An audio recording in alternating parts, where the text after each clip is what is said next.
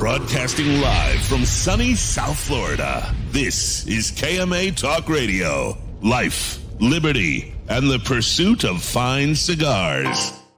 Your KMA crew. The Italian Scallion, Paul DeGracco, Alex Tavella, aka The Goat, and always telling it like it is, Honest Abe.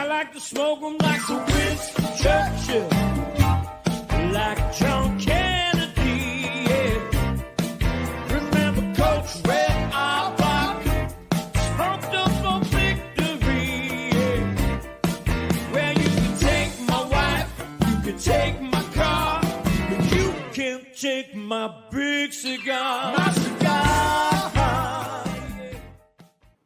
Well, good morning and hello to all you loyal listeners, libertarians, and lovers of the leaf. Mm-hmm. Do not adjust your sets. This is KMA Talk Radio, episode number 457. Don't tune away, don't click away. This is the show you're looking for. You just might see it a little differently than you're used to. My name is Matt Ty Garrett Robinson. and we are from How About That Cigar. So we have a Monday night cigar show and a website. We've been doing it for a few years now, and Abe and the crew were so kind to ask us to take over KMA Talk Radio this morning. We're morning. taking over. so we're taking over, and we're It's our uh, show now. we don't know exactly yet what we're going to do to it, how we're going to totally overhaul everything, but no, I think everything's in a good. I think it's yeah. I think it's just fine. We've got a good format. yeah, So a lot of what you're used to. yeah, Some prettier faces. yeah. I might. Show, show him your cup. I love. Oh. yeah. So Garrett Yeah, I gotta start the day out right. Garrett So- stole my wife's coffee mug this morning Yeah. and said, "Yeah, I'm good." I'm doing some hot girl shit. Garrett's doing hot girl shit. Um, so yeah, we are. How about that cigar? And very excited to be here on KMA Talk Radio this morning with you guys. Have a great guest coming up uh, in just a few minutes. Um, let's briefly talk about something that. So so if you guys ever watch our show, you know that we're big baseball fans.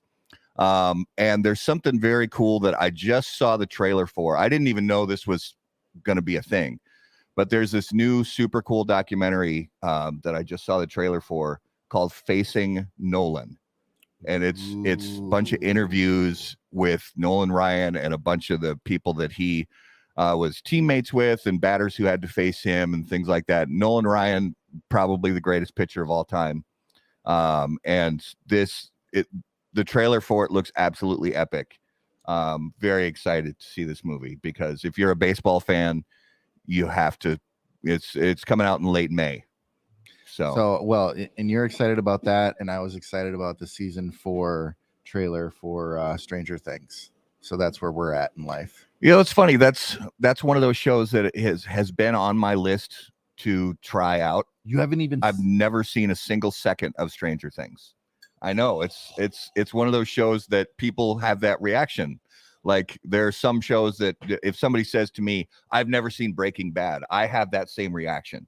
Or if somebody says, "I've never seen Sopranos," I have that same reaction. Mhm. So it's definitely on my list. It's just there's so much stuff these days oh yeah, to watch no doubt about it. whether it's uh, whether it's cable programming or stuff that's streaming there's so much to watch um, and i know that abe i'm with you some of my kids have seen stranger things and they love it i've just never and that's you know it, it- so for me that's what it is It is Yeah. one of those shows that i get to join in with you know two of my kids especially.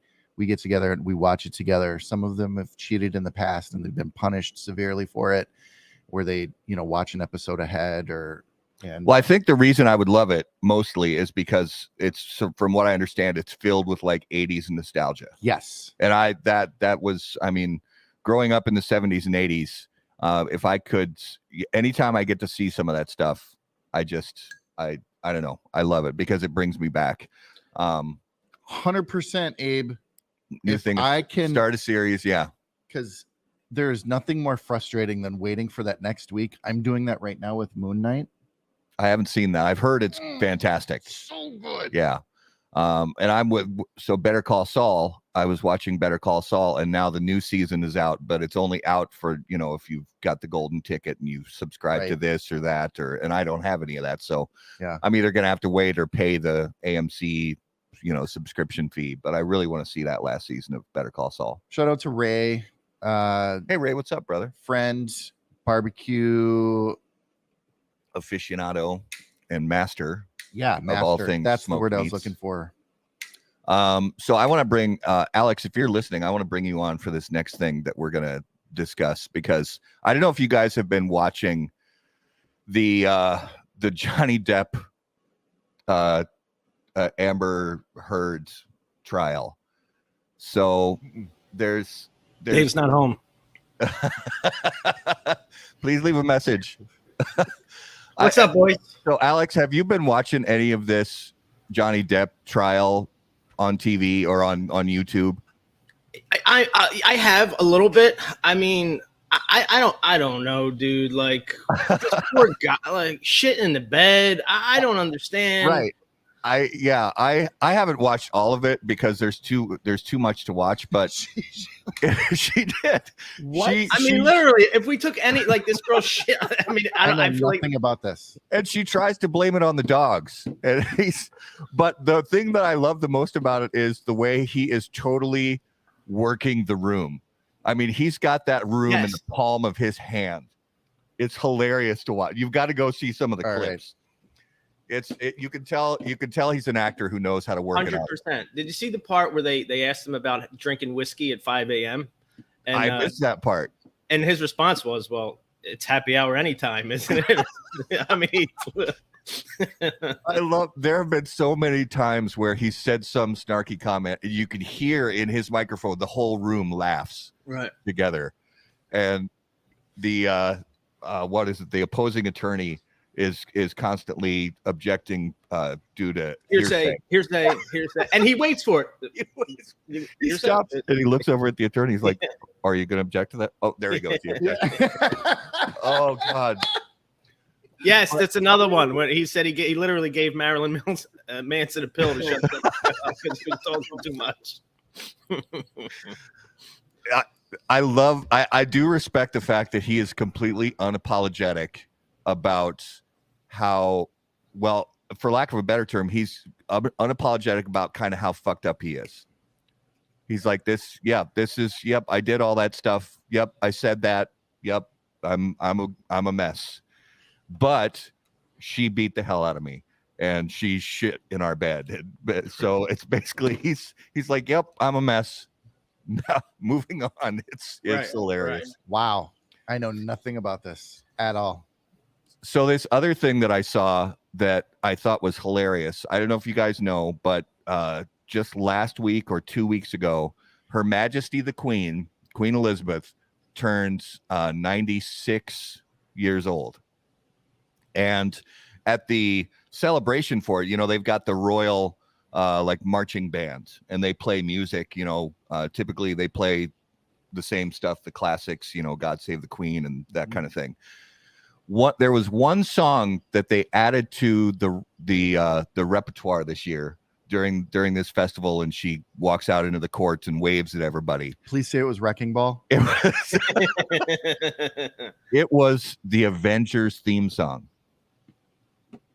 I mean how badass is that that this 96 year old queen of england walks out waving to the event i just think that's badass That is pretty cool. you It know is badass. You know, I don't understand the whole. I, what do they do besides like own everything? Does So- anybody know? Yeah, I I- I was thankful enough to just a few months ago had a little tour of New Orleans, uh, a little vacation with my wife, and then John Strange from the UK, another cigar guy. He and his wife, and we had an amazing time. And during that time, I grilled him. I was like, "All right, let's talk about this. Let's let's talk about the royal family.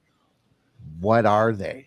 You know What what are they They have parliament, but do they have any sway? And he was basically hey look like, kids big ben sorry i had to throw a, a chevy chase reference in there for bear he was like, you know, they're basically philanthropists if they want to be. They have uh, a lot of influence for powerful people.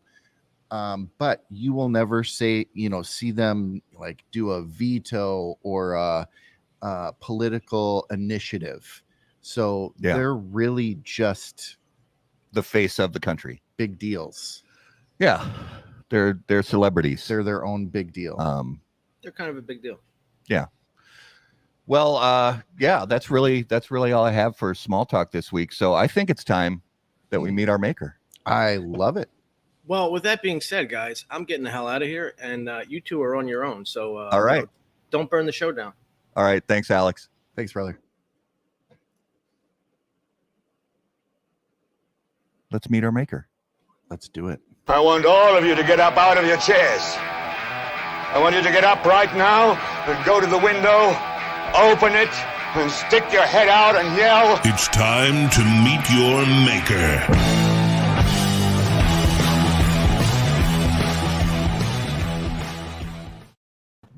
Well, ladies and gentlemen, if you would please put your hands together and welcome Nick Melillo from Foundation Cigars. Brother, how are you? Good guys, good to be here. Thanks Thanks for for having having me. It's great to see you guys. What a surprise today. Yeah, it's It, it, it's uh you- you're like uh where's Abe?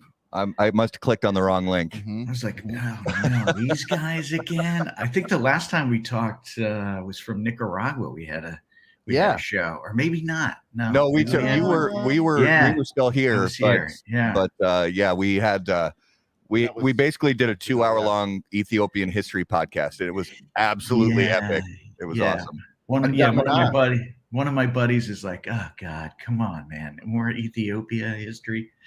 Well, I just sick of it. Once you've been bitten by the bug, how I do you not fall in for love with the people and the culture? And we'll spare the, you know, if you want to watch, just go on the How About That Cigar, either, you know, Facebook or YouTube page, search our, you know, for Nick Melillo, and Yeah.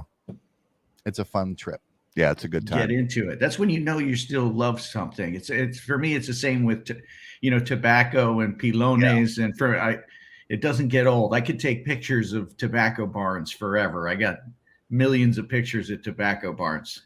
Yeah, but as I was getting ready for this show and I'm going through your Instagram and stuff, and I saw the amazing things that you've been doing with that, I, I was like, we've already done that. I don't want to be the dead horse, but I just want to say congrats on you know your continued support, love, and obviously their appreciation for what you do is amazing. So Yeah, man. Honor of my lifetime. Uh, I was knighted by the Ethiopian Crown Council uh, back in uh, February. Yeah, I still can't. Oh my goodness. Yeah, still can't believe it. Uh, So talk to us about how how how did how did all that come to come to pass? Thi- This all came to pass because of cigars. You know, and, and this has been the story of my life since I started in the world of cigars is is connecting all walks of life. You know, that from working a cigar store, you know, you meet people from all over the world. So this particular case, um, this was before COVID. It was uh, February 29th, 2020. So it was the leap year, just before all this craziness went down. Um, I, I got an email inviting me to a dinner at the Ethiopian uh, Crown Council for the Ethiopian Crown Council at the Army Navy Club, blocks from the White House in Washington, D.C. So I, I received this invitation. I had no idea how I was invited. Uh, I showed up to the dinner and then I met the organizer of the event and I asked her, you know, how, how, how did I, how did you guys come to invite me? And she said, I was in a cigar shop called TG's in Washington, D.C hmm and I saw this box. It was the Menelik. Menelik is, uh, you know, was one of the first kings of Ethiopia, Yeah. and she The saw son- this son of the wise sh- man, right? so- son of the wise man. It, Yeah. it means, yeah, son of Solomon. Um, so she saw the box and started talking to the owner, who happened to be Ethiopian, who I had only talked to on the phone probably about two, three years prior. A friend of mine happened to be in Washington, D.C. on business and was in the shop and said, I think the owner is Ethiopian. And I said, Pass me, pass her the phone. Let me talk to her. So I talked to this ama- TG. She's unbelievable. I talked to her for about a half an hour on the phone. That was years before.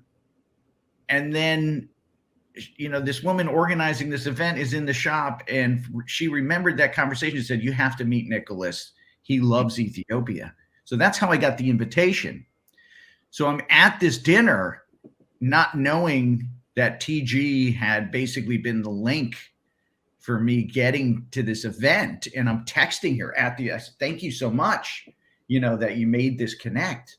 Yeah. and she said you're here? And i said yeah you're here. And she was sitting right across Wow. the, the, the and we made a whole scene. And it was it was an amazing moment.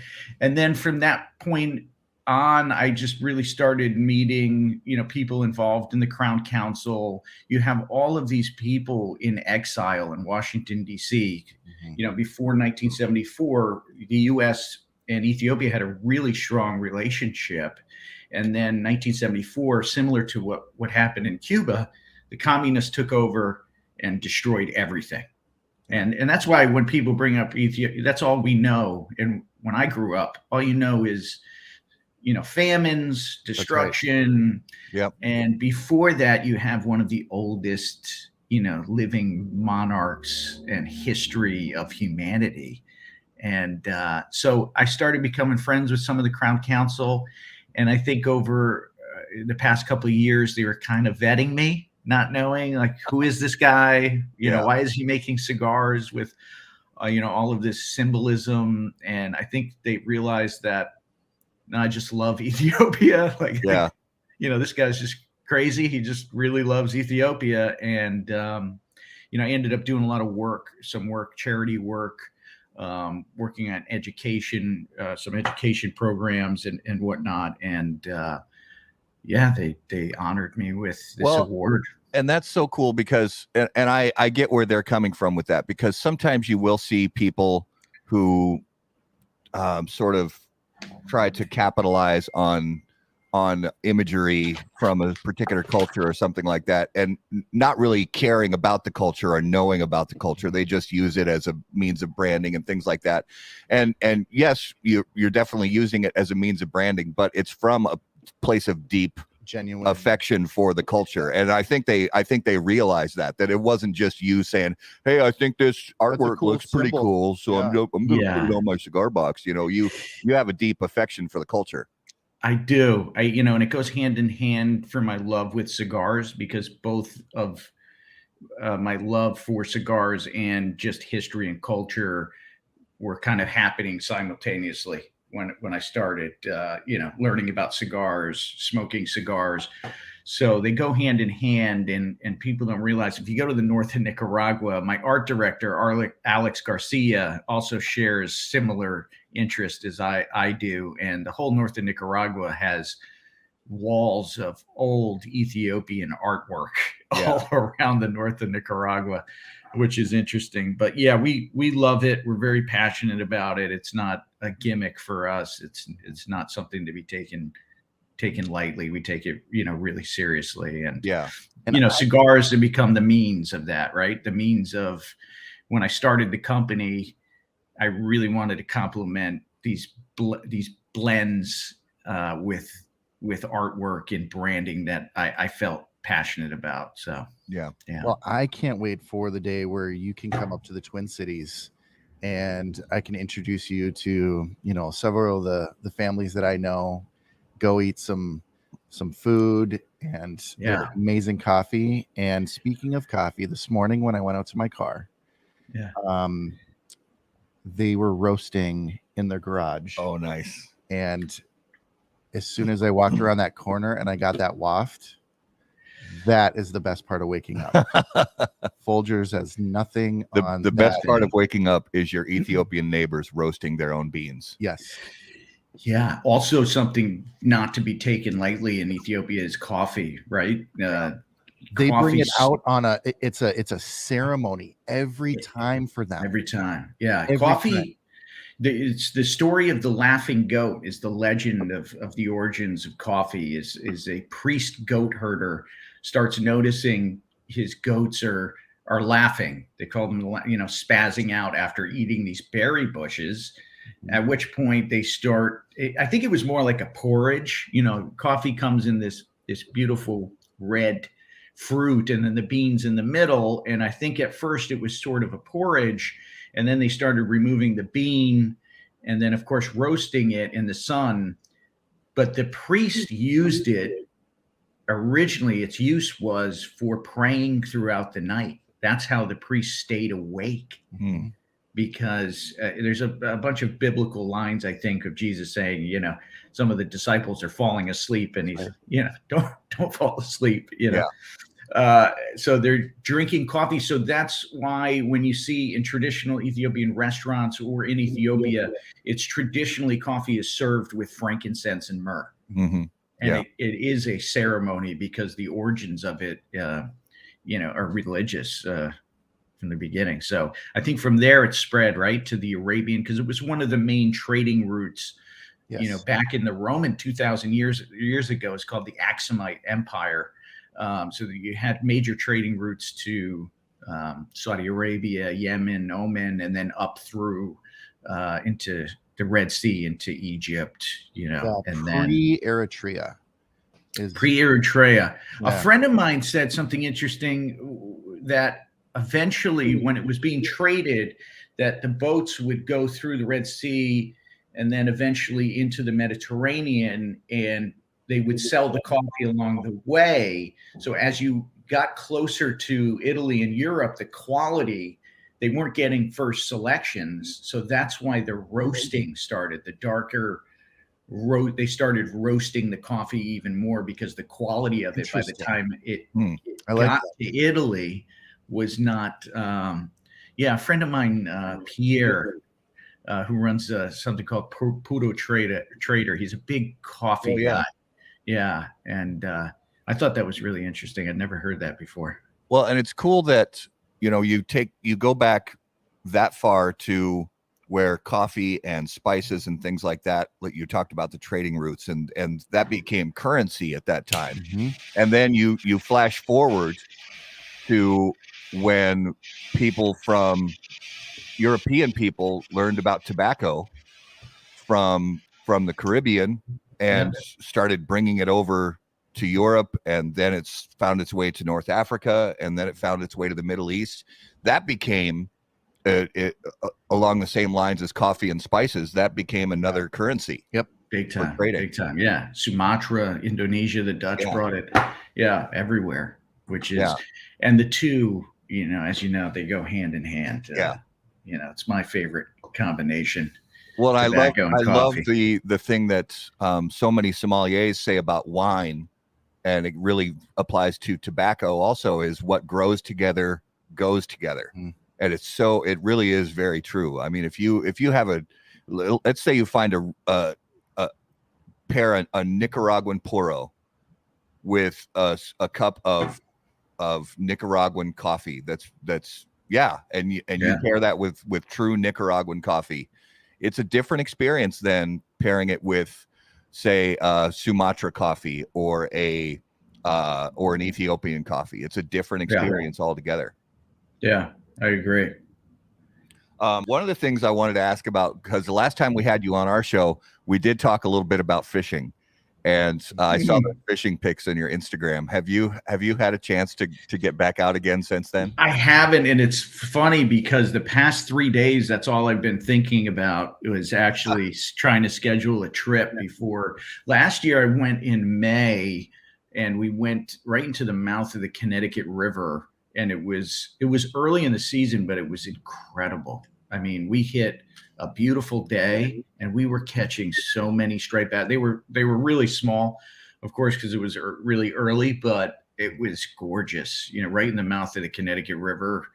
Um, we didn't go out far. We were just right right at the mouth, and we found some really nice spots. But I'm I'm hoping to get out there this year a little bit more. Yeah, Yeah, It's, striped bass, uh, that's a fun species. Fun, man. And I don't was, I don't think I've ever fished for them before. I mean, being from the Midwest pretty much my whole life, I've never. So we're only They're gonna have them, beautiful, like in the St. Croix, a little bit Yeah. pockets in the Mississippi, but uh, typically you don't fish for them because they're just with the reg, you know, with the smallies and everything. Oh else. yeah, I've never. Can't say I've ever gone after them, but they, They, they have look to be like a certain size here, and of course, in order to keep them. yeah. Um, but it was uh, I caught the smallest one, which is nice. It was about that big. but, uh, and we caught a few bluefish at the time, but uh, Yeah. yeah, you know, we used to fish here in Long Island Sound, and the bluefish man used to run, and they used to catch. Uh, they used to feed on the bunker. I don't know if you ever. We call them No. bunker. They the bunker feed off of minnows, so the bunker would usually corner minnows into coves and then the bluefish would come in and corner the bunker. And we just snag bunker. You just treble hook cast over snag and then keep them on the line when the blues are running. And then the blues just yeah really Nice. cool. So you snag treble hook snag a fresh bunker and you just let this that baby sit on the line. And the blues are running they're fun. really aggressive.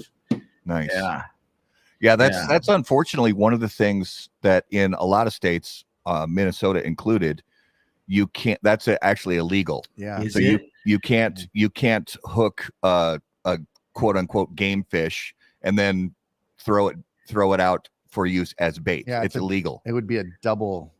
Really? I wonder if it's illegal around here now. I'm t- I we- would- used I to- would think this it's was like 30 fine. years ago. I in, used to diff- do in this. different places I'm, i think it's probably fine depending on populations of because up here like for instance a bluegill if you hook a bluegill that's very good bait for largemouth bass Yeah. but because they're both technically game fish and the populations are limited on each you can't you can't do it Yeah. You can net for your bait um, as long as they're shad and minnows. Yeah. And that's about it. Yeah. Yeah, I'm Well- just starting to get into fishing again because I used to fish a lot when I was younger. Um, my parents used to rent this house on this island in Long Mm. Island Sound. There was no electricity, oh no it no roads, and my parents, you know, were working all the time and were, wanted to s- send us to camp because they needed, you know, we were off for the summer, and they realized they could rent this house for Mm. less money than sending all three kids to camp. So they ended up renting this house instead and found somebody to watch us during the day while you know we were working and we would be barefoot all summer i love it be washing boats, got our boating license, you know, be cutting lawns. And, you know, there was no, there's no electricity, man. So it Yeah. was, uh, it was fishing, it was ping pong, it was just an amazing time. nice well let's uh it's a cigar show so we'll talk a little bit about cigars, I guess. Yeah, So- sure. So tell us, uh, let's uh, Garrett and I are each smoking the uh, the Charter Oak, Connecticut right now. Um, yeah, how are they uh, smoking? How are they smoking? Oh, beautiful. With this coffee, dude. That's Yeah, a Toro. yeah, the Toro. That's a great morning stick too. Yeah, absolutely. Yeah. So what do you uh, what do you have fired up right now? I'm actually working on um, finalizing a new project. We're, we're looking at launching a new uh, core line at the, the PCA this year. Um, so I'm just in the final final process of uh, just testing the blends that have been kind of aging now for some time. Okay. And uh, yeah, I'm working us- with Can you yeah, I'm, I'm working with I'm working with um, some really beautiful San Andreas wrapper, um, both in Maduro and Claro. Um, so I'm Mm. kind of focusing on that San Andreas region. You know, the San Andreas Mexican Negro uh, seed is one of the oldest seed varieties in the tobacco eh, cigar tobacco world, uh, and the whole region is is really fascinating uh, from a cigar history standpoint. So I'm kind of using that as my as my kind of focus. Um, Now, real quick, brand is going to be really cool. Uh, Um, go ahead, yeah. to can you break down San Andreas for us just a little bit because it, it's one of those now general terms for um, I think there's a, a lot of different varieties of San Andreas. Can you just break us break San Andreas down a little bit for us? To, so San Andreas is the region, right? San Andreas Tuxtl. If you go to Veracruz region, so it's right just in that area on the the Gulf side before it turns into the uh, what's that? The peninsula there. Yeah. Uh, the uh, I forgot Um, what they ca- what, do they call that? Yeah, I just forgot it. I can't believe I forgot it. Yeah. Uh, but it's right in that kind of little nook right there, and that's a very old volcanic region. There's a, there's a lot of volcanoes volcanoes there, and to my knowledge, this might it might be debatable. From what I know, that seed variety originally tobacco started in Peru in the Andes 2.1 million years ago. That's what they've Yeah. dated the fossil of tobacco, right? Um, it was a, it was a Dutch gentleman who actually found the uh, saber-toothed tiger fossils, found the actually fossilized tobacco. So they have it about 2.1 million years, and then the story is is that it ended up going up through Central America, through Mexico, and then into the Caribbean.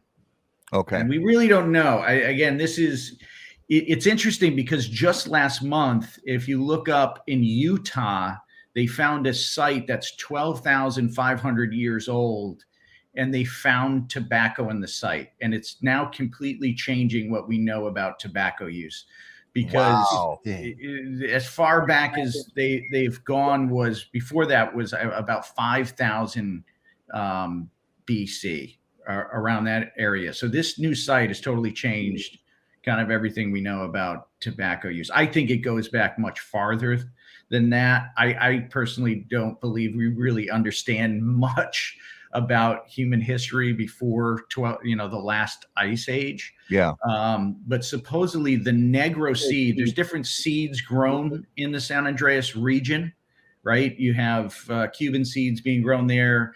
I think you you have broadleaf being grown there. You know, a lot of experimentation, but the Negro seed is one of the oldest from that area, indigenous to that area. Um, I love what Mexico has been doing with uh, tobacco over the last several years, and obviously with the, you know, San Andreas wrapper becoming really the star of it. Um, but we're seeing a lot of now variations in that San Andreas wrapper, and you can't just say San Andreas anymore, and it all is equal to each other. There, Yeah. there's some a lot of differences that. I'm yeah, man, for. there's a lot of different seed varieties, right? It's like in different regions. So sometimes it gets confusing, I think, because, you know, it's like with Connecticut, people think of Connecticut shade all the time. And then they see broadleaf and they're like, oh, wait a second, that's Connecticut? Yeah. and they because they just associate with the shade so you know it all depends on seed varieties uh, you know which you're using and i think there's more than ever a lot of experimentation happening with different hybridized seeds and you know farmers are always working with seed varieties to make them stronger and more resistant to diseases in the fields Yep. and whatnot and um, you know in that region the Turrent family uh, has just always done an amazing job of of growing in the San Andreas region. I mean, they've they've been around for a long, long time and and uh, have incredible tobacco. I, I love the San Andreas because in a way it's it's reminds me somewhat of of broadleaf in a sense. Um, Right. It's heavier, it's thickier, thicker, it's uh, earthy.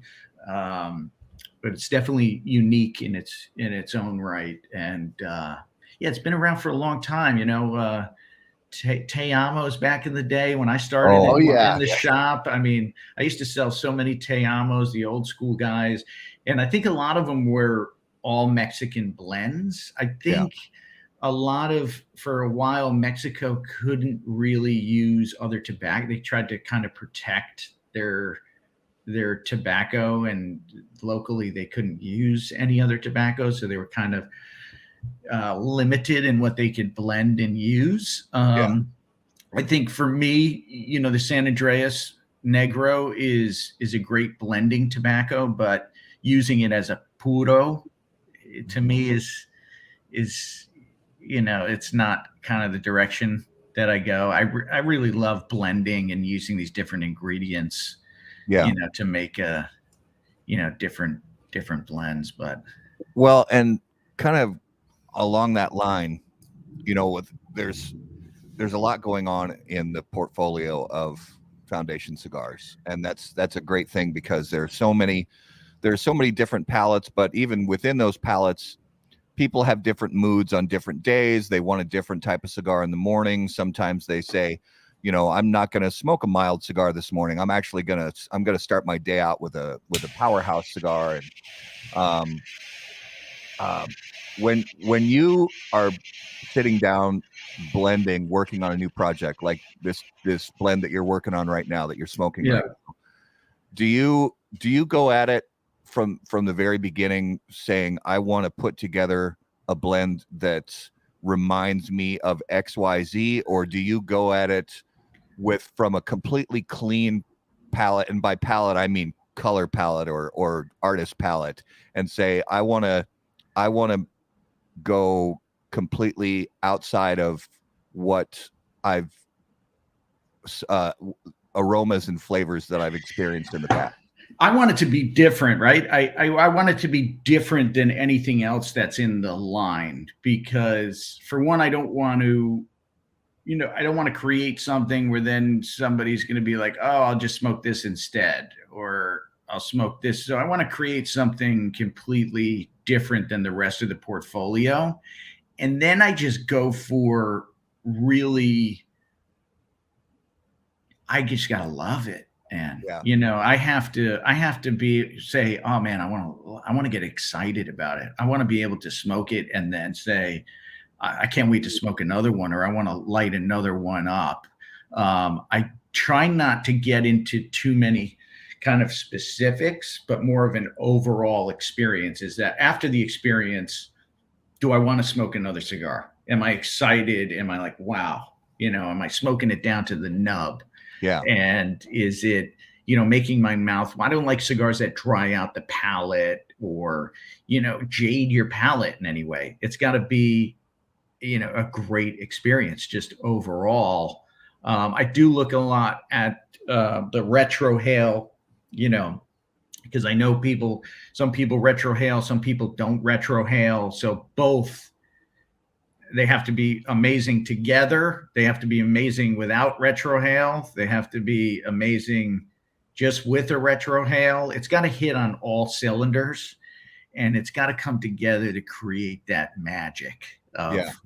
you know wanting wanting to light it up. You know, some people get into the the flavor profiles and the you know this, this hazelnuts and the, but to me it's just got to be an overall I, I want to light another one up. I can't Yeah. wait to light up another one. Uh, I can't wait to give this to somebody that I know is going to like, you know, this flavor profile. Um, Yeah. But like you said, I like all different types of flavor profiles, or I'm in different moods for different things at different times. I definitely have my favorites, but you know, I have I usually have boxes that I'm smoking through for quality. You know, this is the Highclere Victorian Petit Corona yeah morning smoke. You know, I've been Oh, yeah. smoking these in the morning, or I smoke the uh, Charter Oak Rothschild. That's a nice, you know, morning smoke. Even the the shade, the Habano, or you know, or the the broadleaf because it's not a it's not a heavy blend. It's a it's a milder, milder to medium blend. You know, it's great for first thing in the morning or you know early afternoon. You know so i try to create something different but also from the perspective of the retail you know the retailer you have all different palettes walking into those humidors. You're trying to find the right cigar for the for the right palette and everybody likes something different. And Does uh, access to back uh, access to tobacco and uh, the inventory available play a part in what you blend with? A hundred percent. Yeah. Now, um, you know, with our tabernacle, tabernacle uh, is just really difficult right now, just with the weather in Connecticut. We've been really limited with supply because of the crop limitations. Uh, so I'm definitely, you know, looking at this project, looking at, okay, two, three years from now to have a steady, consistent inventory so we're not you know always always behind the the eight ball trying to get Right. caught up with with inventory but as you know i mean it depends on you hope uh you know you hope mexico doesn't get hit with a tropical storm or hurricane because then that that totally uh that totally changes Yeah. changes your projections and imagine you're you, you- you're planning you know on the connecticut broadleaf side or the connecticut havana seed we're looking at two to three years out of planning and projections and Yeah. fermentation time and uh it's a challenge It- Oh, it, it's- yeah, it has to be because we're it's talking. a great challenge we're talking. You know, um, you've got so many factors from from even even before the seeds are planted. You know, the seeds have to be they have to be the right seeds. They have to be quality, uh, and they Yeah. then once they're planted, you've got to make sure that the farmers are caring for them properly, good irrigation, that you don't have any storm issues, and then once they're primed, you know they've got to be primed properly, and they've got to be hung in the curing barns properly, and they got to cure. Just it's along the way. There's so many steps, and, and I, that's one of the joys that I've had of learning this process along the way of seeing seeing all these steps that that if there isn't care it's not just care in in uh, in one aspect. It's care has to be taken in every single step along that train before the cigar gets into our hand. And it's, crazy. it's so cool to see because a- and if you watch it happen that's the exciting thing to see is uh, along the way when you can see people putting effort and and uh and care into their portion of the process and then you can taste it in the final product A hundred percent. And you see that I see that just Mm-hmm. amongst farmers, you know, in the Connecticut River Valley. You can tell who's putting in, you know, passion, extra time, care, you know, quality control. You can a hundred percent see it in their farms, in the fields, and then in the, the product, final Yeah. product coming out. I mean, a hundred percent. And I think that's what's so important from is, is continuing to bridge that gap in understanding of the process amongst the manufacturing fermentation side to the retailer to the final consumer because once you have the awareness of really what goes into the products you, your appreciation mm-hmm. and love for the product just takes takes on a whole mm-hmm. nother meaning and you can you can understand more also you know when things are out or when you know when things are not on the shelf. And it, that's key for us right is having the retailers understand and bridging that gap of the messaging of okay why this isn't available. Lord knows we would love to have more cigars you know to sell but our our commitment to the quality and consistency is is number one always because we know what happens you know anybody that's been in this industry for a long time you know has heard the horror stories of what happens when you take shortcuts. Mm-hmm. and you can you can't go back right? You can never Right. go back. Um i had a retailer tell me once you know i need more time i need you know explain the whole situation. You know, well can you just change the leaf? Can you just change the leaf i said my friend. Sure. you know that was one part of the conversation. 10 minutes later in the conversation we're talking about other brands and uh this retailer saying well yeah that brand's not the same anymore you know we don't we don't sell them as much i said my friend this is exactly why i don't change leaves out because yeah. in the next breath you're going to be telling me it's not the same and it doesn't taste the same and you can't sell it. This is yeah. this is why we don't take shortcuts. It hurts, you know, because again, we're in it to sell cigars. Um, I'm not in it to not sell cigars. So, yeah you know, it's well and It's- building building a relationship building a, a relationship is you know it's it's kind of a stroll but f- repairing a broken relationship is a is like climbing a mountain Yep. exactly. so if you if you if they if you take shortcuts and say no let's use a lower grade leaf or let's use you know uh, let's use a completely different leaf altogether just so we can get boxes on the shelf. We've seen like you said we've seen it happen. And we've uh, as cigar smokers even even casual cigar smokers you know if if maybe they smoke uh, let- let's let's even take the cigar smoker who has their cigar. And there are there are plenty of them out there where they they smoke the same cigar and that's all they buy and that's all they smoke. They will know if they smoke the same cigar every day for years and if they You're buy know. their next box and that box is different, if it burns different, if it tastes different, Yeah. they'll be actually the first ones to know. Maybe even even more than than guys like us who smoke lots of different blends. Yeah. Well, and I don't know how many times I've heard in the last, you know, several years. Uh, do you remember, you know, the first run of that cigar, or for X amount of years, that cigar was great, and then it changed. You know, um, I, I've heard that story numerous times. Yeah, I mean, listen. Sometimes you do have different crops coming out, different weather. Um, but again, you know, there are some instances where the market has changed leaves, and the and the the market hasn't noticed. You Yeah. want to take a guess on that on that one? Oh, It's not too far from your noses right now. A certain wrapper uh, uh, Um, Connecticut shade. shade. Connecticut Shade. Connecticut Shade, you know, was dominated the Connecticut River Valley Yeah, for, you know, 50 years more. And now most of the Connecticut Shade is grown in Ecuador. in Ecuador. Um, yeah, because but see that's a different style leaf right it's thinner it actually doesn't undergo a lot of fermentation because of the the cellular structure the vein structure it's so thin and it's much more of a neutral style tobacco compared to say heavy something like broadleaf Yeah. you know connecticut broadleaf so that over since the 90s till now has completely shifted from the Connecticut River Valley to Ecuador, and there hasn't been much hiccup as far as the consumer kind of knowing because it's much more of a neutral neutral style. And I have to say the the Ecuador Connecticut shade is actually it's golden. You know, some of the Connecticut shade back in the day from the valley is much more um, yellow, green hints. Like the stuff coming from Ecuador is actually it took it, it took amazingly into the soil, into the climate, and it's it's just much more golden, called just just beautiful leaf. So yeah, there are instances, but it it totally depends on you know what you're dealing with, what the leaf is, what the seed variety is, and uh, you got to be careful.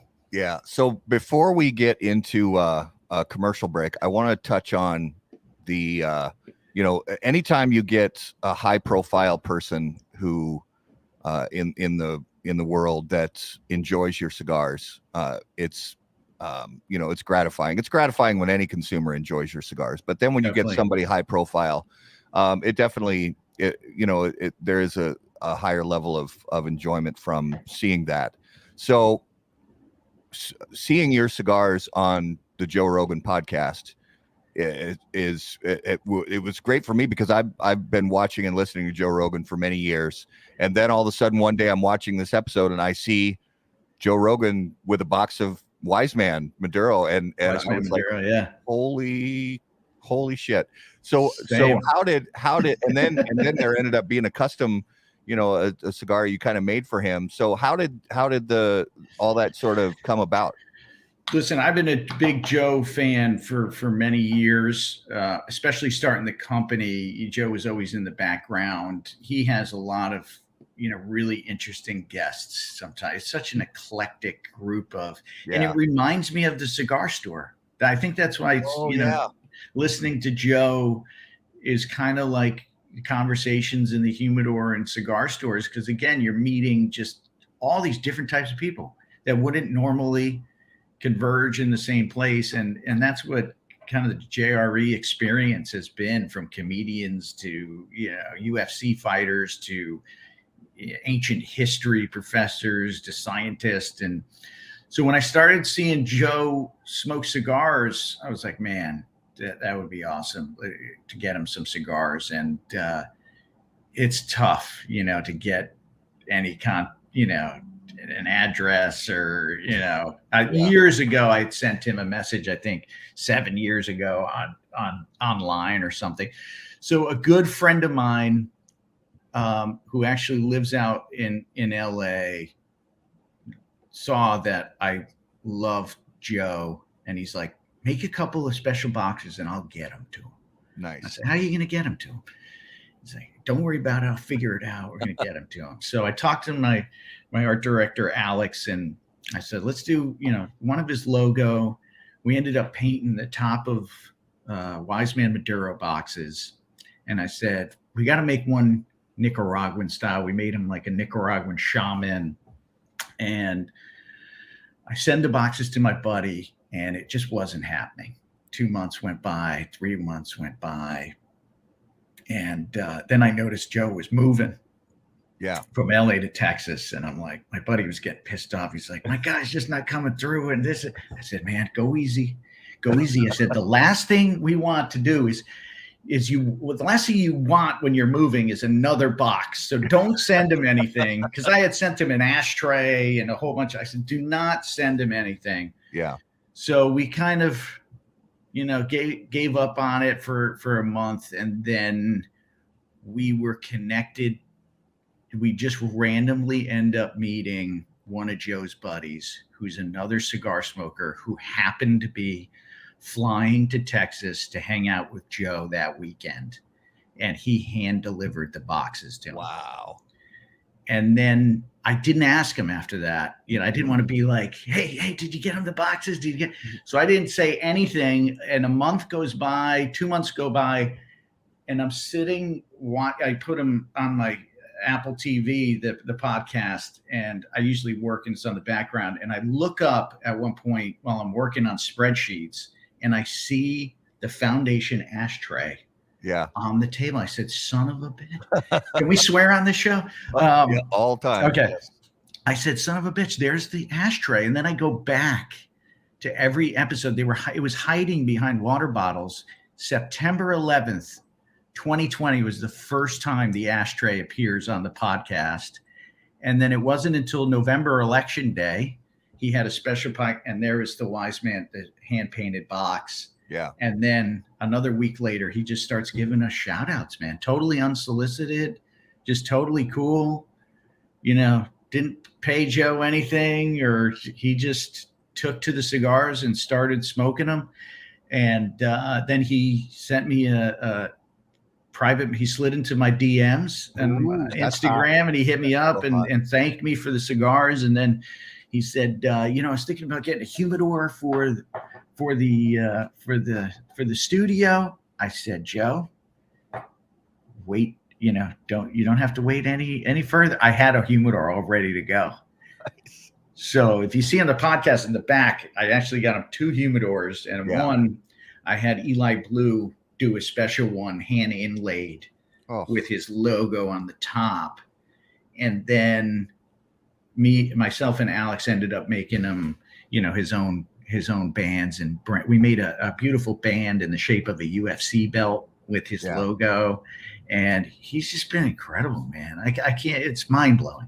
Yeah. You know, every time he gives us a shout out, it's it's insane. And I've just been a fan. So you Oh, know, yeah. again, it's just something you know it's it's awesome right for marketing and and whatnot but I, i'm just as a fan just honored you know to have him shouting us out and, Yeah. uh, it's crazy. Can, did you see any uptick in in sales or anything that you can attach to that? it's there's a lot of people asking for the the cigar the joe rogan cigar. You know i we get a lot of that and it's it's tough because i just i just made it for joe as a gift. So i don't have you know until joe gives the okay you know i i can't use his logo or Sure, you know yeah. anything like that so uh, there's definitely a lot of people asking for for the cigar i think it's definitely opening up more a wider range of consumers that have never really smoked cigars before. And I think for Joe, again, I, I I use Joe within my my office as an example of the common smoker, right? Someone that enjoys cigars, doesn't know too much about them, but just knows what what he likes. Yeah. And he's unusual because he's not he likes spicier, heavier um blends, Mhm. which for uh, newer cigar smokers, you know, usually people like something milder. So Wise Man Maduro, he's been loving. The cigar I made him was a, a Connecticut broadleaf version of the Tabernacle. When I made Tabernacle, there was about seven different blends Mhm. uh, very similar, different combinations. So I used one of those for his special cigar because I knew just based on what he what he'd been smoking in the Wise Man Maduro that he would really take to the Connecticut broadleaf and and a Yeah. heavier blend. So I it's tough to gauge, you know exactly, but it, it doesn't hurt, man. well Doesn't and it's also good for the cigar culture and the cigar industry as a whole to see to see people in sort of mainstream culture or mainstream uh, celebrity circles who are enjoyer who enjoy fine cigars uh, it, it can only help the cigar biz- the cigar business as a whole to see more and more mainstream people enjoying cigars I think so. Yeah. Right. I think it's that's sort of my goal. I've been chatting with them here and there about, you know, Connecticut River Valley because I, I think Joe's not a huge fan of Connecticut. It's he, I think he says it's a transit route between Boston and New York. Yeah. Uh, but you know, learning about the Connecticut River Valley is sort of my mission over the next five years. Is you- we have this Napa Valley, this gem that is really not known outside of the world of cigars. And I think it's, yeah, I think it's important that people learn outside of our industry more about handmade cigars and the process. And I think Joe helping with that is is nothing but positives for the industry. And Yeah. I hope he gets into it a little bit more. I hope he I think sometimes again it's really overwhelming for people. You know, Right. when you start getting into a lot of these details, you start getting into the weeds. It's it's like me and wine, you know, it's you go into a wine store, there's so many brands, there's so many different you know, different types of grapes and whatnot. So it can be really overwhelming. So I hope that he he kind of continues to take small steps in learning about about the process. I sent him our seed to cigar video, which Oh, is nice. the time time lapse video that we we have on our YouTube, Yep. which he really you know was is I think his mind was blown by that just seeing you know the the full process and Yeah. um, he should have never hit me up on Instagram because I send him way too many messages. I think he's gonna he's gonna block me at one point. Did we just become best friends? yeah. Oh my god, my friends make fun of me. I don't know if you ever seen that Seinfeld episode when uh, Elaine is is dating uh, what's that guy? Uh, Tony. His name Tony. is Tony. Is like Dan Cortese from MTV. Yeah. and he's like the cool guys. Yeah. He's like, it's different hanging out with a cool guy. Yeah It's like they they get free soup at the deli. It's like Kramer's like, I think you're in love with him. Are you in love with him? And he's like, Tony, let's go. Let's go hang out. Uh, you want to go bowling? He's like, No, George. What about rock climbing? He's like, All right, I'll bring the sandwiches. I'll make the sandwiches. My buddies make fun of me. I love it. Well, let's Yeah. uh let's jump into a quick uh commercial break. Uh we'll be back in just a couple minutes, so stay right where you are. Surgeon General warning cigar smoking can cause cancers of the mouth and throat, even if you do not inhale. Celebrating 85 years of success, the Montecristo 1935 Anniversary Nicaragua is a tribute to the outstanding accomplishments the brand has achieved since their inception, receiving multiple awards such as the number 2 cigar of the year in 2021 for Cigar Aficionado, 2021's Best Cigar for Cigar Snob magazine, and three more prestigious awards. The Montecristo 1935 Anniversary Nicaragua comes from the creative minds of Rafael Nodal, AJ Fernandez, and the Grupo de Maestros. This full body Nicaraguan Puro pays homage to the original tobaccos that were used in the very first Montecristo cigar that was ever produced. Flavor notes you'll detect while smoking this gem are pepper, cedar, and chocolate, which pairs perfectly with a cappuccino. No matter what four sizes you pick, this classic smoke will send you on a trip down memory lane and all the way back to 1935.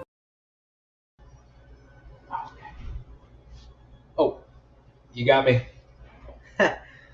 this is uh, kind of where I come to take my breaks uh, to get away from Honest Abe. The solitude in this room is amazing.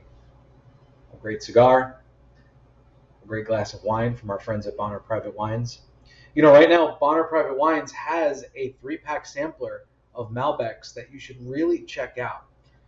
You know, some of the some of the vineyards are so high that the grapes are under so much stress that the fruit is filled with so much flavor. There's no additives to it. It goes great with a nice cigar. An Argentinian Malbec, the original strand of Malbec. And listen, we can give you a deal. We got. Oh, sorry. Sorry. Oh.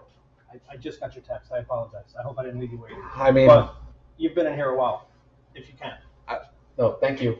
Thanks. You're welcome. Don't worry. It's just the. It's medical. It's medical. See, you can try this sampler. It's great. Please take my word for it. Go to kmawines.com. You'll get a discount on shipping. You'll get a discount on the package. And then you'll even get a discount if you like it on the Wine of the Month Club. And there's other packages that you can buy. But our friends at Bonner Private Wines, they make a great glass of wine. It really is awesome. And KMA listeners get the discount. So why not try it out? What are you doing? You've been waiting for a new commercial? I've been hiding out in here. Someone put a camera in here. Let's go. KMAWines.com. I'll be back in a few minutes, Abe. But guys, guys, seriously, can we get a courtesy flush or something in here? Jesus, people, they're ridiculous. Animals. Well, welcome back to KMA episode 457. Um, and one of the things that I I uh, I thought about before, um, well, while we were talking about Joe Rogan, is also the fact that there's actually a fair number of people in the stand-up comedy world that are cigar people. I know Bill Burr's a cigar guy, Jerry Seinfeld's a cigar guy, Steve Harvey, Russell Peters. Uh, we got to interview Russell Peters at the PCA trade show last year. Nice, And- yeah. And Yeah, just yeah. there is there seems to be something about uh, stand up and cigars that go together. It's a great, you know, it's a great prop, right, for a uh, Yeah. for a comedian. Well, and Ron, Ron White's on stage. Ron White's big. Yeah. I had the pleasure of hanging out with Bill Burr in October. So, uh, same buddy that made the whole Rogan connection happen invited me and was actually filming Bill's special at Red Rocks, Oh, cool. which should uh, should be released, I think, at some point this year. And so he invited me. He was filming the whole special at Red Rocks, so I I got a backstage look at the whole filming and Red Rocks, as you know, is an incredible venue.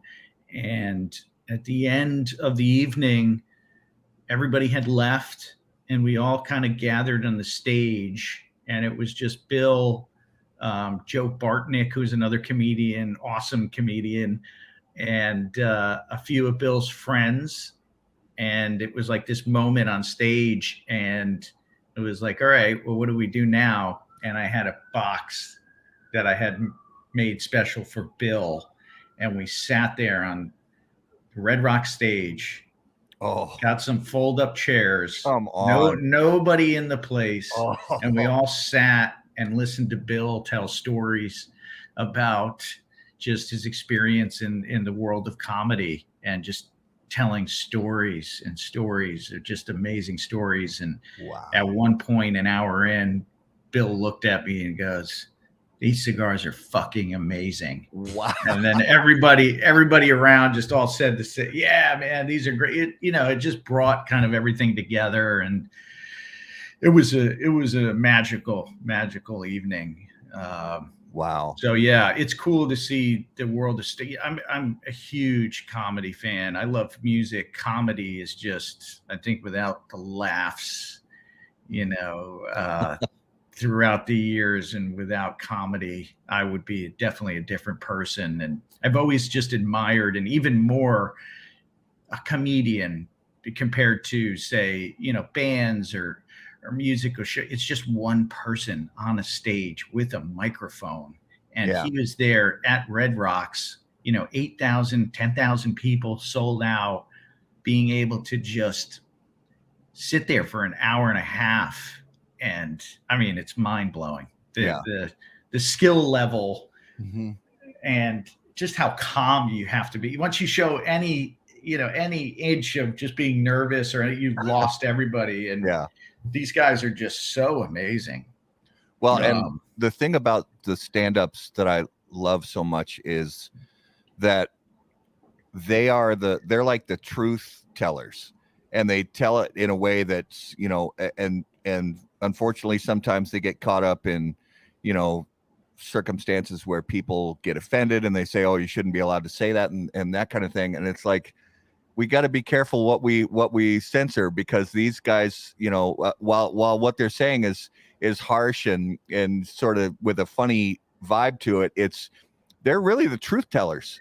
Really are yeah and some of the smart you know like chappelle just oh an incredibly intelligent greatest of all time human being and just some of yeah the social commentary and, and being a comedian again is is dangerous which is nice to see because Yeah. it's with all Yeah. this censorship i never thought i'd see censorship you know I i've know, always right? talked about it all the all the cubans that i work with in nicaragua that fled castro and have talked about you know this for so many years and to see censorship becoming an issue in our country is is pretty alarming so it's it is i mean these comedians are are telling you know really reflecting on what's going on in our society and Right. it's really important in our Uh, inability to allow satire to be comedy and to have a, a culture that is so sensitive to everything yeah. is really attacking that world and i hate it.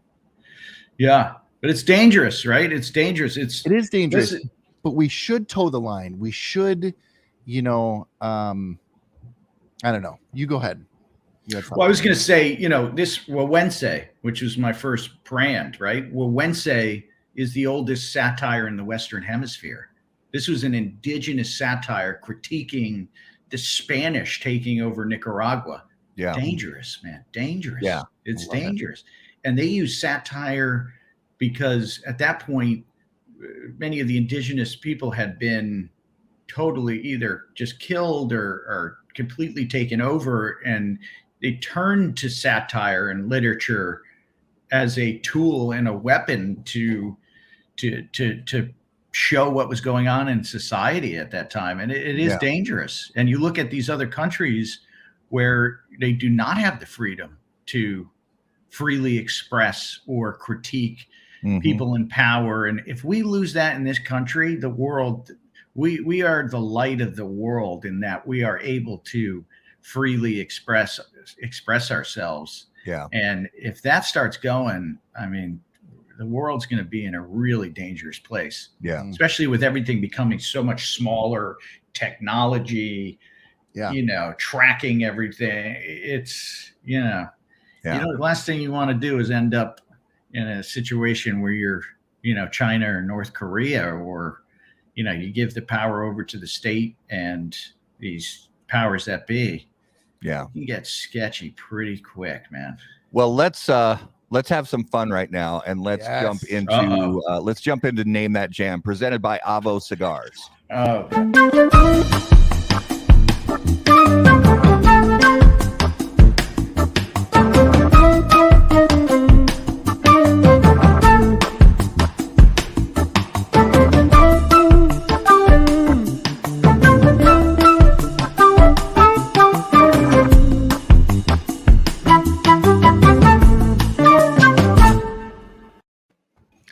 right so we're gonna play we're gonna play a three second clip of a song. Oh god. And uh, use shazam? uh well you probably should uh to keep it honest. So uh Okay. we're gonna play a three second clip of a song and try to uh nick you're gonna try to decipher what this song is based on the three Oh, seconds that you hear. Oh, so geez, uh gonna be bad so let's hear that clip right now. Okay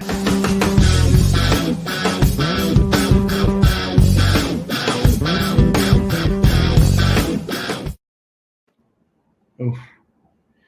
My rock and roll is terrible. What do we got there? Ah, I You guys know. are part of this game, right? Don't don't let yeah, me we get don't, we don't okay. know, we oh, don't know either. I have right, I have an right. idea, but uh can we, We got to guess the song and the band. Yeah. Let's Okay, let's hear it um, again. Let's hear it again.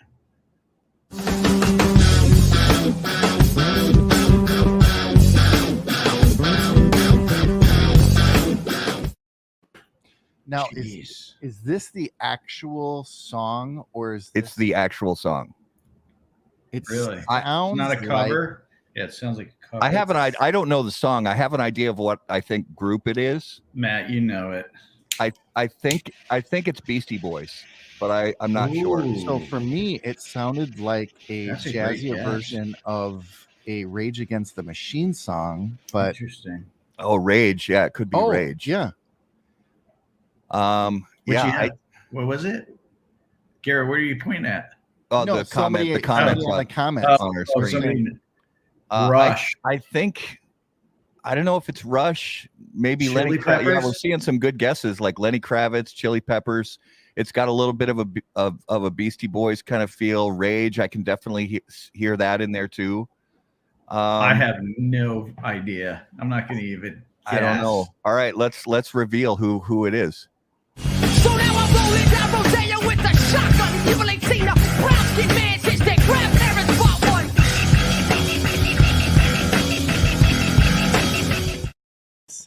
Really? Yeah, Nice. yeah, Rage. It's it's I the could uh, not get that from the clip. yeah they're just it's it's got a i mean rage i'll say this rage was back in the day the what i was in construction in the construction business and that was uh that was the music of choice when Shiznit. when you're when you're building things out was rage it just for some reason it it just motivates you to just keep and plus it's loud enough where you can still hear it over the air compressors and the nail guns and all that stuff so that helps Yeah, amazing Um, band. Those guys kill it. love it. um so one of the one of the other things we want to talk about is uh and you did mention it before we go live but you are going to be back at the pca trade show this year correct That is correct. That we're coming in strong. We're coming in hot. Yes. So talk to hot. us, and and we're we're getting close. I mean, it's un, unreal how fast it's coming up. So, talk to us about your your overall plan as far as are you going with the same kind of space? Are you expanding? What are you similar for this year? s- similar space. We're really trying to you know feel it out this year just because of all the changes. We weren't there last year because of uh, family commitments um, and just there was so much uncertainty leading up. You know i need so many months before to plan properly. Uh, you know we we we I, when I go to the show, we started at the show at the PCA in 2015. We launched the company, and then every year, sort of got the the booth got bigger, and we added to it. So in 2019 was the biggest booth we had created, and really went all in on the booth. So this year we're gonna use part of the booth. Um, we are I ended up building these two 13 foot pyramids out of Nice. wood that display all the products. So we are going to be using those in the booth. Uh, and it's just going to be a little bit smaller. We cut out, you know, certain certain areas, but um, the pyramids are, are the way we're going to go because it's a great way to really display, I think, the product and show all of our brands under this sort of umbrella of the foundation logo. So we're going to have some pyramids. It's going to be a pretty big booth. It's about a 50 foot by 20 foot booth. Ooh, nice. Um, we got some great, you know, wooden wooden tables that we built out too, so people can, you know, write some business. And uh, we're going to be displaying some really exciting new product projects. So from a new core line, and then we have some some line extensions uh, coming out for Wiseman and Wednesday, which are going to be cool. And then we have a few really exciting, really limited projects Okay. coming out. Uh, one being uh, the 100 year anniversary of the discovery of King Tut is happening this fall. So we're doing a special, as you know, uh, Lord Carnarvon, who lives at Highclere Castle, the brand that we do that uh, I think Garrett's smoking right now. Oh, you both are. Yeah, Highclere, the great grandfather discovered King Tut's tomb with Howard Carter. So Lord Carnarvon was an amateur archaeologist who actually believed in Howard Carter's idea that there was uh, another tomb that still existed in the Valley of the Kings. And I think they were five years in and about to give up on the project, and they discovered King Tut's tomb in 1921, I believe. So we're doing a really beautiful, special, limited edition for uh, Highclere Castle. And the, the whole box is actually modeled on a box that was discovered in the tomb. Um, so it's pretty much an exact replica of one of the boxes that was found within the tomb. So that's going to be cool. Yeah. And uh, then we have, you might be seeing something very special on the tabernacle side of things that um, probably going to actually do for uh, charity. Um, so everything's going to end up going to a charity for the Ethiopian crown. Mm. Um, so that's going to be exciting. And uh, Nice. a few other things. We're actually prepping also to move into a new office in the Connecticut River Valley. Oh, cool. So you're going to start really seeing Connecticut become more of a part of of the image of Foundation Cigar Company. You know, I think we're one of the only companies that actually has our office on a tobacco field in the states. so uh, my plan over the next 5 years is to really bring Connecticut to the forefront. I think it's a, a unique competitive advantage that we have at Foundation just being a part of Connecticut, the River Yeah. Valley, what's happening in the River Valley and this Connecticut Nicaragua combination I think is Yeah. is a cool cool combination. So Yeah. you're going Now, to I'm- see yeah. I'm just spitballing here. But Yeah. I think think uh, you know an idea we might want to roll with at the at the PCA, okay, is the three of us do our rendition of a Magic Mike show. So let's, you know, I'm out. Wait a second. Wait.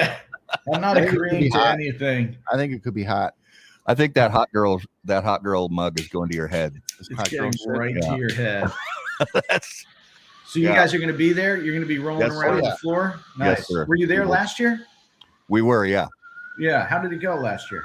Uh, it was okay. You know, it was uh, as as Smaller. Uh, uh, sm- smaller, uh, But but even smaller, we couldn't get to everybody we wanted to get to. So now Really? that we've added um, our yeah. So yeah, we we have Justin, uh, who's our producer now, who's been on the team since uh, October, and uh, we were able to, you know, with his help, we've been able to expand the show and expand our trade show coverage, and uh, so we should be able to hit a lot more stops.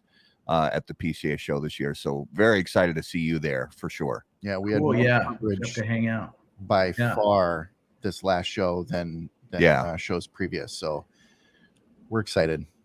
So, yeah, let's uh, make sure we uh, get together and oh, most definitely. Mm. chat it up. So for people who, you know, behind the, the the whole behind the scenes thing when it comes to getting to a trade show, you know, especially with a booth that size, Yeah. ta- a lot of people don't understand that it's not just you know a, a couple months worth of planning. How how how long ago do you did you start planning and actually putting things in motion for? We started in November. Yeah. Uh, I mean, it's uh there's a lot going into it. And especially from you know new products that you're displaying at the show. I mean, that has to be in the that has to be going by January. Otherwise, you're not gonna make it. So we'll probably be displaying new products at the show, and then those products will most likely not be available for shipping, not until I always I'm trying to shoot for for August, but I don't know if that's gonna that's gonna happen. It will probably be more September. You know, right now just delays on the printing side. Um, all the printers are just backed up for Yeah. you know three four months. So you're three four months out, and then if you need samples or, or things like that, that delays the process you know, even more. And for me, I'm a very visual. I need to see, you know, the samples Right. before, you know, the what what new products look like on computer screens from a packaging standpoint compared to when they're actually printed is just a whole different ball game. Um, I have so old Epson if you guys need, and, you know. there you go. Nice. Matrix. Yeah, yeah. Yeah.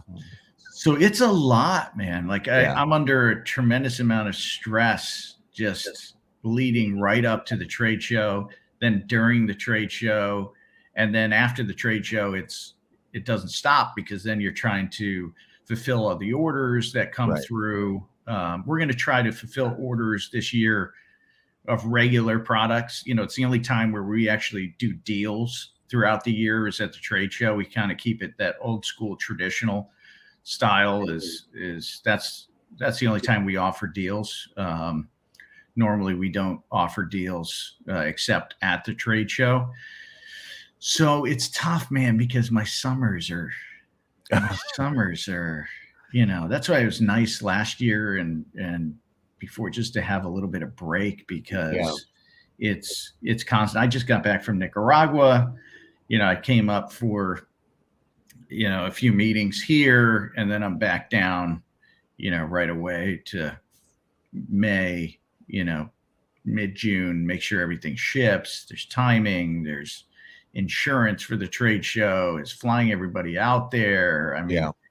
It's it's an expensive endeavor, but it's it's a great place to have all, you know, at least a lot of your your customers in the same place and that's what's i think different from the manufacturing to like the store side is the stores all the customers come to the store right Yeah. when you're a manufacturer or brand owner you got to go to every individual you got to go, yeah. You know everybody doesn't so it's nice because at the show everybody's coming to one place Yeah. whereas you know normally you know going to see a lot of different retailers you're traveling you know you're in planes you're Yeah. you're it's a it's a lot so Well, and there's uh, something to be said for the community aspect of it too. It's a community is such a a, a a strong, important, integral part of the cigar world, and Yeah. being together with everybody um, is uh, is an important piece of it. Like you said, having everybody in the same place at the same time. yeah do you guys get the pca magazine Yeah, i was looking at this mag i we really gotta get this magazine going yeah, you know like this man i was thinking about this magazine this should be the coolest magaz- magazine in our industry there's so much access to all the manufacturers retailers you know there's I, I was thinking a lot about this over the weekend uh but it would be cool to get a bunch of different people involved you know maybe on your guys side for writing articles or you know getting more information have a tobacco education section Yeah. in this magazine it was i was looking at this time it's a little it's a little thin there's Yeah. maybe like five advertisers from Yeah. our industry and i was like where's all the where's all the people uh Well, and that's a great uh, kind of segue to my question, which was as a manufacturer, where do you see the the PCA uh, right now? Like, what are what are some of the things you think they're doing well, and what are you seeing some of the things that they can be doing better? Um, that's a great question. Um, I think it's kind of all over the place right now. It seems to be fragmented, right? Um, you know, the big guys pulled out. So now it seems like when what people talked about last year is more of a community type of feel. Um, I think communication needs to be improved tremendously um, amongst retailers, manufacturers. I mean, this magazine is absolutely beautiful. The printing, Mhm. the thing, it's just The production level is high. Yeah. it's super high. Content wise, it's really lacking, and it shouldn't be because you have access to everybody. right. Uh, and then also digitally, why is this not digitally? Where where is the digital aspect of this? Yeah. Where is the social media aspect. I mean, we should all be going to this magazine, their website for information, for legislative updates. Um, Right. I think we just need more communication amongst manufacturing, get manufacturers more involved, Yeah. um, and really helping bridge the gap between manufacturers and retailers. It's crucial, right? I, it's, it's shocking to me sometimes how there is a lack of understanding of the process of cigar making from the retail level to the manufacturing level. Um, that's sometimes really shocking to me. Um, Well, and like you said, uh, the the content, you know, um, there could be there could be so many different ways to to have companion pieces on social media and YouTube to to tie in with the written pieces in the magazine and things like that. And um, you know, there uh, there's definitely so much more that that could be done. Um, I I know, you know, to sort of side with the PCA that their their staff is spread very thin. You know, Yeah. especially since you know uh, starting to slowly rebuild their staff and things like that. But I agree with you that they uh, more more content, um, both in written form and um, tying in with uh, s- social media, YouTube, that kind of thing, could be very beneficial overall. it's you know it's always easy to critique from from the outside also and it's i i say from my my standpoint i should be more involved but i haven't been because of just so much being on my plate of just starting a company growing a company so you know it's always easy to throw throw stones from from afar but um I I hope to get more involved as time. We, we've always supported the PCA. Again, we launched the company at the PCA. Um, we've had nothing but success at the trade shows. Um, I think it's been difficult because a, a lot of the PCA catered to the larger companies, and the larger companies were the ones that were moving the line of Mhm. offering. You know, when I started in the industry in the '90s, it was the only time that you went and you got discounts or deals was at the show. That was the motivation to get people to go to the show. And then that line started being moved to offering deals in June and May. And, you know, how can we suck dollars at, from the retailers before they even get to the show? And then the bigger guys controlled all the spacing at the show. And then you're saying to yourself, well, why am I paying all this money when I, I'm taking 80% of the orders before I even get here? And then, really, what is the motivation as a retailer to spend the money to go to the show? You have to solve that problem. Right. Is what is the motivation for a retailer to take time out of a busy time? You know, you're looking right after Fourth of July. It's summertime. It's it's a hot, you know, high season for a lot of people Yeah. you got to leave the show. You got to spend, you know, at least five grand, but uh, you know, going to Vegas, I, I would imagine. So, what is the motivation for retailers to actually go? Right.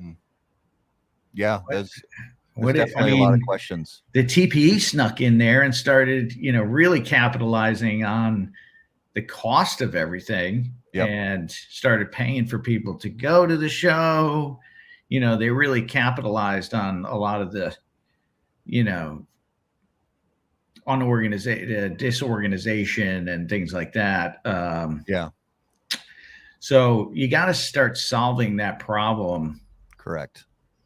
Yeah. in order to get because if you have retailers going to the show, you're going to have people displaying at the show. Yeah. You know what I mean? So if Yeah. you solve that problem, then of course there's going to be tons more people displaying there and, and spending money to be there. The other problem is is that a lot of the money being spent is not going towards the PCA. Correct. You know, I'm I'm spending so much money, but it's not being counted by the PCA as you know, then it's sort of like, well, why are you making such a big booth? Or you, you shouldn't spend as much.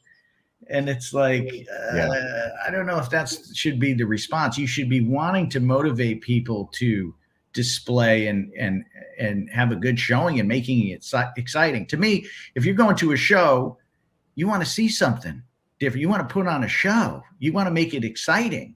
You Yeah. don't want to just make it uh, some tables and chairs, you know, uh, which is great. You can do that, but to me, it's like there should be something exciting happening to get people to want to come into your booth and come into your show. Yeah, you want it to be an unmissable event for for a number of different reasons. One, the the return on investment, and two, the the atmosphere and the excitement, the experience, the fun, the the That's what we've tried to do, right? And every we've always been stuck in the back of the, you know, the show.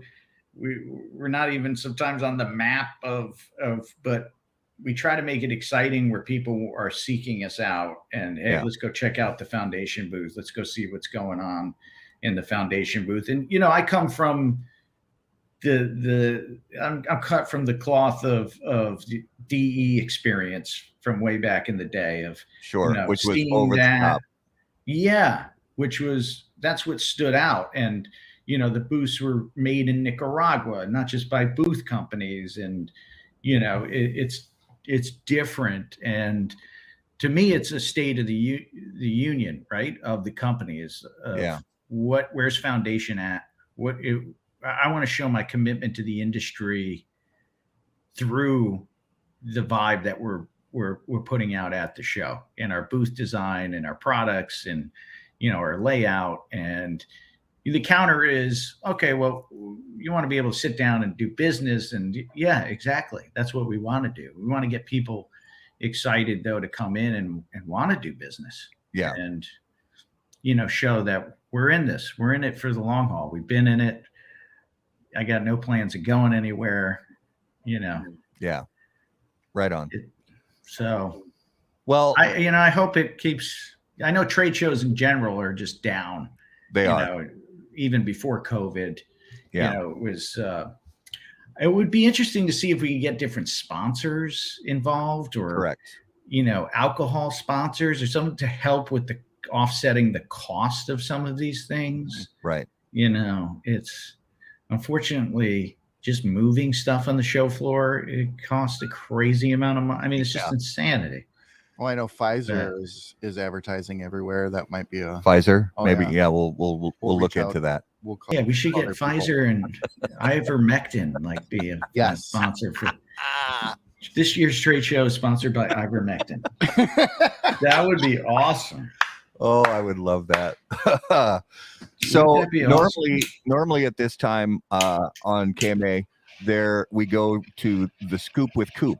Uh, now this week, Coop, Coop, uh, Coop's not uh, on the show this week, but Dude, in Coop's place of that, here. so we have Right. a we have a special segment that we do on How About That Cigar Live every Monday night. Uh, so we are going to sub in that for the scoop with Coop this week. So it is now time for this week's numero de los muertos. So, Numero de los Muertos is a fun game that Garrett came up with on How About That Cigar Live. Uh, so, we're going to let Garrett explain the game and uh, take us through the 20 questions. Yeah. So it is basically 20 questions style game that that we play on our show. And I give a number and I give some parameters and we try and guess how these people die every year. Sounds morbid. Super morbid, but usually pretty hilarious. I guarantee it's Wait, what? You've you've been through this before, bro. You've done this on our show before. I don't know. What what is happening? yeah. So this is this is happening right now. I Oh just wanted to make sure that I got the right the right number here. Um okay, on average, and this is a 10-year average um up to 2020. So from 2010 to 2020, 830 people a year die Oh, doing I that remember. in in the I United this. States. All right. So and and uh, for those of you watching, uh, you're welcome to put guesses in the comments. Uh, and Nick and I are going to try to decipher and break down via 20 questions. Um, so 830 people a year on average over the last 10 years have died in the United States doing doing this. Yep. Allison, Yeah. I love you, Allison. death by toothbrush. Do we get hints or no? You well, we, we yes get to no, ask yes or no questions. uh, Okay. to- Allergies? And then nope, Is it allergic? No. nope. And if we're stumped, I will start throwing clues in there. Some sort of accident? uh, it's not butt stuff, Kevin, Kevin. no, no, nope. no. Uh, we actually did that on one of our previous shows, butt stuff. We did do butt stuff. It was very specific butt stuff, Yeah. but not probably what you're thinking. Uh, smoking the band, love Smoking it. the Love band. where you're going, but no, Smoking the band. Does it have to do with electricity? No electricity is involved. Are vehicles involved? Yes. Ooh. Oh, Oh, I'm gonna say um, forgetting to put the emergency brake on and Ooh. crushing themselves. No. No. okay, that's a good one though. Yeah. Not bungee jumping. Are these land vehicles? Yes. Um, oh, is it change? Kevin says changing a tire. That's tire. a great guess. that is a good guess. and it's not it. Um, Everybody's searching online right now. Except are these uh, would these be considered workplace accidents? They are not. Having Uh, sex while driving, Brad says. Ooh, BJ's while Uh, driving. I mean, I'm sure there's a stat out There's there. There's probably a Of stat. out course, there. Brad Fisher would come up with that. Brad Fisher is is a foundation rep in Texas. What's going on, Brad? Unbelievable. scooters with no helmet. Mm, that's uh oh, is it actually- cars or motorcycles? We haven't uh we haven't We haven't established that yet. we haven't established the vehicle. Are they four wheel vehicles? no, they are not. Are they two wheel vehicles? They are two wheel vehicles. okay, so we've established. Two-wheel vehicles, Okay, hmm motorcycles. Mm-mm. What? are they? Are they the uh, electric scooters? Mm-mm. They're not electric. Are they manual powered scooters? Uh, no. Trying to reenact Teen Wolf, says Nick Goss, another Foundation cigar rep. Man, the Foundation one of cigar reps have uh, have good guesses.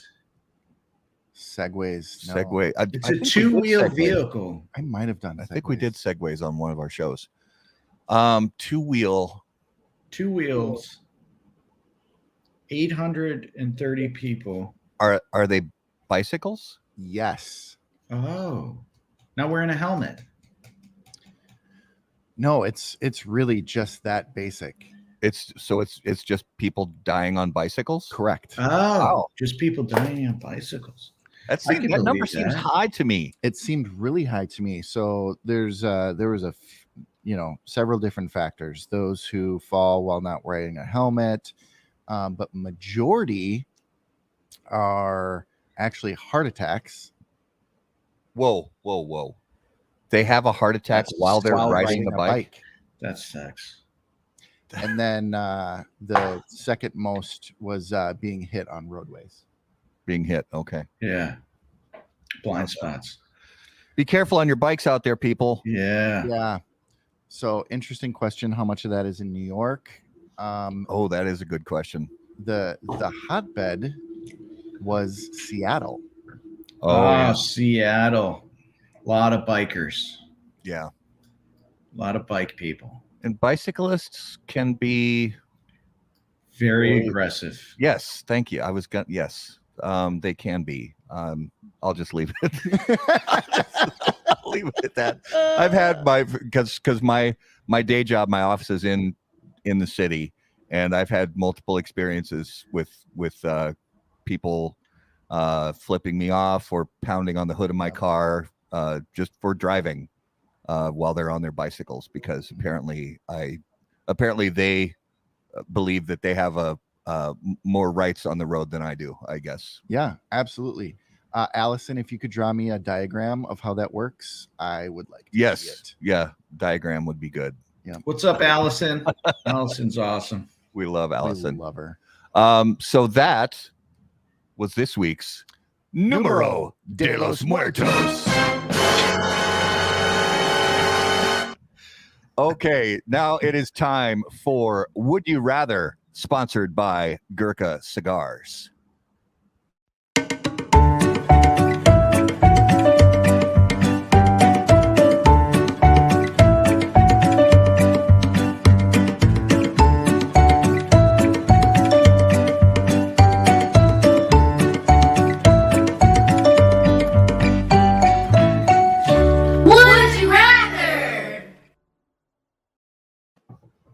I've just got to say how much I love those pictures of Juan Lopez. I was just gonna say that too. That's just it cracks me up seeing those pictures.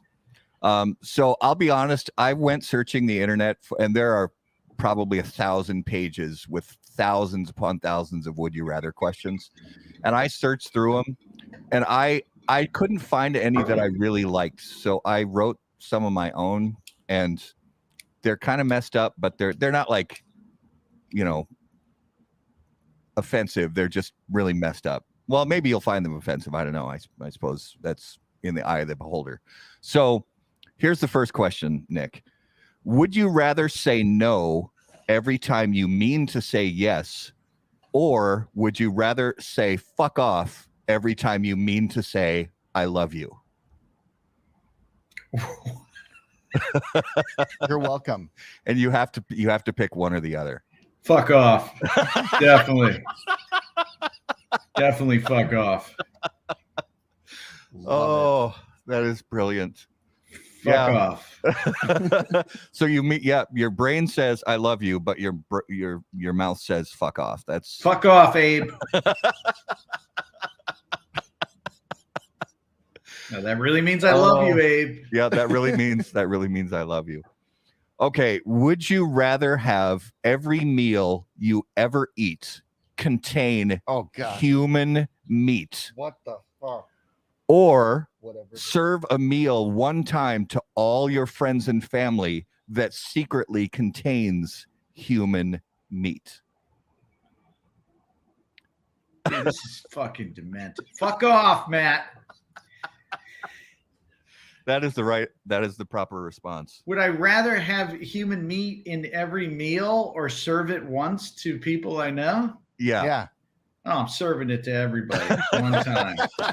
this is like Game of Thrones. Everybody's gonna have a fucking meat pie. I'm Meat not, eat- I'm not. I'm not eating human human meat every time I eat a meal. Get get out of here.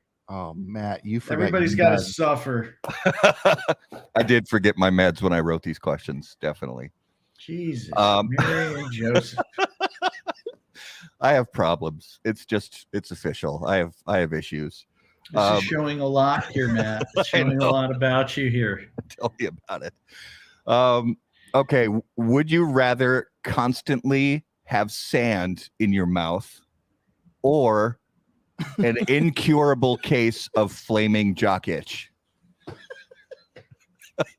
Fuck, man. Sand in my mouth all the time? Oh, Or a jock itch? Sand in my mouth. I ain't dealing with jock itch. Oh, Jesus. Oh, yeah. I I got gonorrhea for the rest of my life. Jesus. This Saturday is getting a little. It's only. It's almost twelve o'clock, Matt.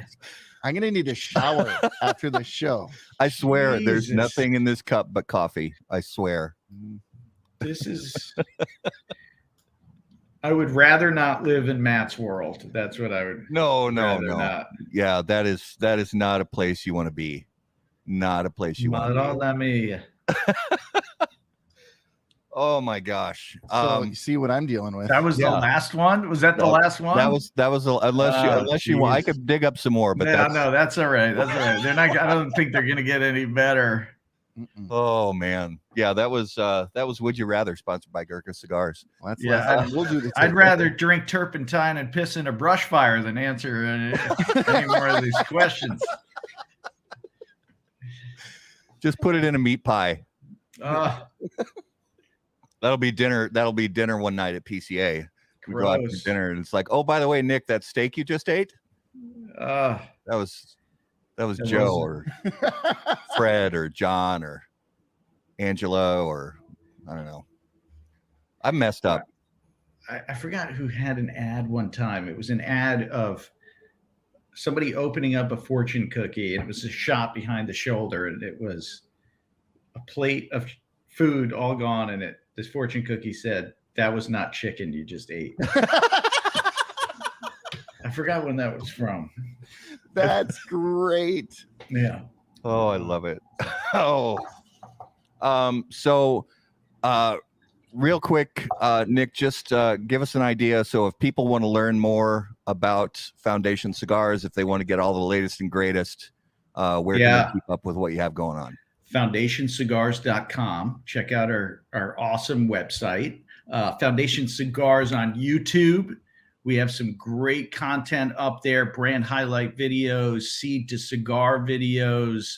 We have music videos up there. We have a lot of new content coming to the YouTube channel this uh, this summer. So we'll probably be showing a bunch of that at the trade show.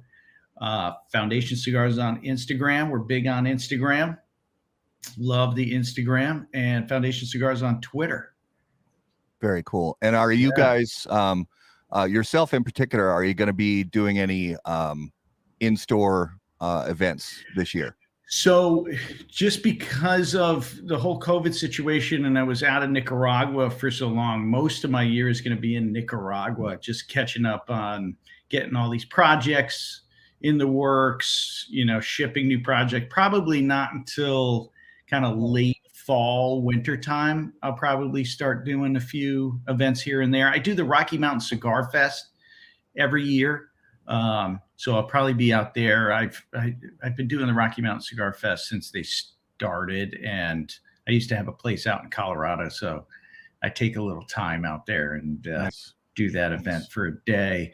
Um, yeah, so not as many events this year just because of my commitments in Nicaragua and what we have going on in Connecticut. Uh, you know, the crop is just getting getting in right now, seed beds, and then harvest is you know end of August, September. So I'm Yeah. usually busy with that stuff. So And you're moving. um, yeah, that's a lot going on. A lot Yeah, going on. So we will have um, you know, my got a great team of reps. Uh, I have a a new VP of I'm sorry, a sales director on the road, um, Eduardo Aguilar, who is going to be working with my reps and doing a bunch of events. We are, you know, we have a special event only cigar pack called the Grasshopper, which is uh, Yep. two candelas. They're five and a quarter by 52 box press torpedoes, two Maduros, and a barber pole. Uh, we're probably going to end up doing some grasshopper events with the sales team and Nice. my new sales director Eduardo probably this summer. So keep a lookout for Nice. for foundation events. But yeah, I'm probably going to be in Nicaragua most of my time. Okay. Yeah, I know Kevin from Cigar Prop, a friend of ours. He's been asking about the grasshopper. He wants to get his hands on more, so he'll be he'll be excited to uh, see some some of those out there in the wild. Yeah, hopefully in February I'm going to be, uh, you know, at the the smoke inn event. I couldn't make it this year, and we're trying to get caught up with inventory. So Yeah. hopefully we'll have them at uh, at the uh, event in February. And Nice. yeah, so Very cool. Well, uh, Nick, man, we always have a blast talking to you, and uh, this morning was no exception. Thank you so much for spending time with us. Guys, my pleasure.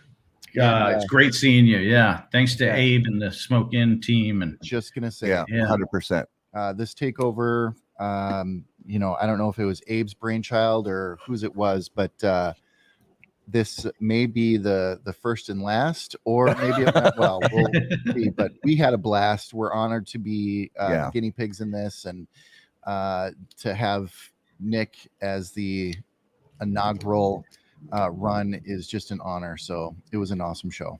Yeah. So for uh, for those of you who uh, who want to check us out and what we're doing with How About That Cigar, uh, you can find us on social media at HBT Cigar. Uh, you can go to our website, howaboutthatcigar.com. We go live every Monday night on Facebook, YouTube, and Twitter at 9:30 Central Time. Uh, this Monday we have Fred Rewey from Illusione Cigars. 8:30 Central. Uh, 8 8:30 Central, 9:30 Eastern. Um, and uh, so yeah, you guys can check us out there. For for Smoke Inn, you guys need to make sure to follow Smoke Inn on social media at Smoke Inn Cigars. Uh, be sure to become a member of the Smoke Inn Social Club on Facebook. It's a great group of of cigar uh, lovers, and you can learn a lot. You can you know uh, just get involved with that group and let people know what you're smoking. Let people know you know what what deals you're finding out there at Smoke Inn. Let people know uh, you know what what your hot cigar of the month is, your hot cigar of the week is, that kind of thing. Posting Abe memes. Posting Abe memes is always a plus. Mhm. Um, and uh, next week on KMA, they're going to have Pete Johnson from Tatuaje Cigars. Pete who? Pete. Pete Pete Johnson. Pete's Johnson. Yeah. We love Pete. So make sure to uh, check that out and subscribe to KMA on YouTube and follow on Facebook. Uh, and we have had a blast being with you guys this morning. And as always, keep it lit. Thanks, guys.